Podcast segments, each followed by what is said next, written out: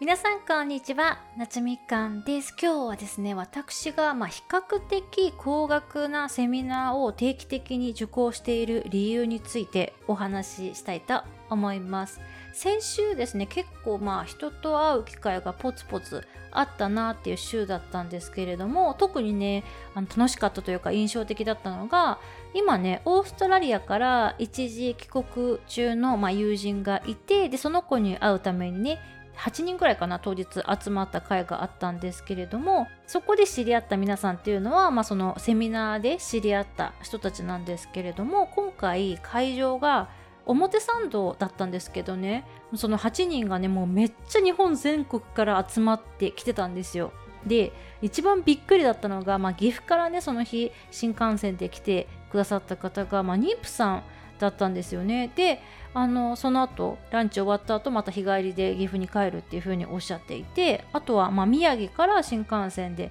来てる子とか静岡から新幹線で来てる子とかがまあいろいろ集まっていてだから東京周辺の方たちだけではなかったっていうのがもうすごいなと思ってで皆さんその仕事とかね、まあ、妊娠してるとかを一切言い訳にしない人たちなんですよね。そういう人もう見てるだけというか私だったらできるかなっていうところでねすごくね刺激を受けましたでそのオーストラリアからね今一時帰国してる子は美容師なんですよで以前はまフルタイムで美容室で働いてたらしいんですけれども今は週に3回しかも午前中だけしか働いてないけどまあ今月賞が100万以上は絶対切らないっていう感じになっているっていう状態らしいんですよ。でまたね別の方があのそのランチ会の前の日にあの2時間でですね70万円以上するセミナーをまあ受けてきたばっかりほやほやっていう方だったんですけれども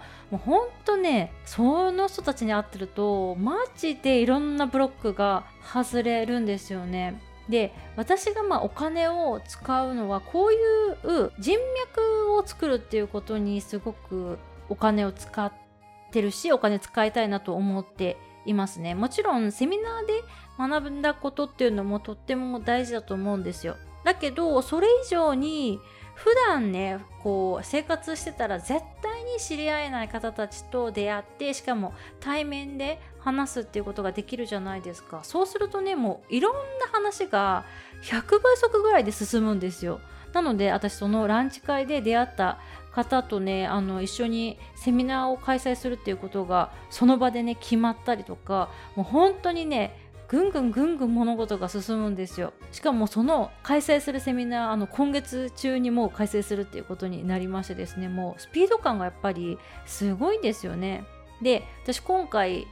いろいろね皆さんとお話しして気づいたのはやっぱり自分がこう前にどんどん行ってガツガツ行くっていうよりは活躍したいっていう思っていらっしゃる方たちを裏側からもがっつりサポートするっていうのが好きなんだなっていうのをねすごく自覚する出来事がありました。その開催するって決まったセミナーもそうなんですけれどもみんながこうこういうことがぼやっとやりたいなって思ってることがあると思うんですよね。でも私はそのぼやっと思ってることをこう聞いているだけであじゃあここの会場でこうやってこうやってこうやってやったらいいじゃんみたいな感じで すぐその場で提案ができちゃうんですよね。でこれって私的には全然すごいスキルだと思ってなくってむしろなんかおせっかいおばさんみたいな感じに思ってたんですよ。だけどこれすごい自由あるよってその時に言われた時にびっくりしてなので私はやっぱりこうやってみたいけど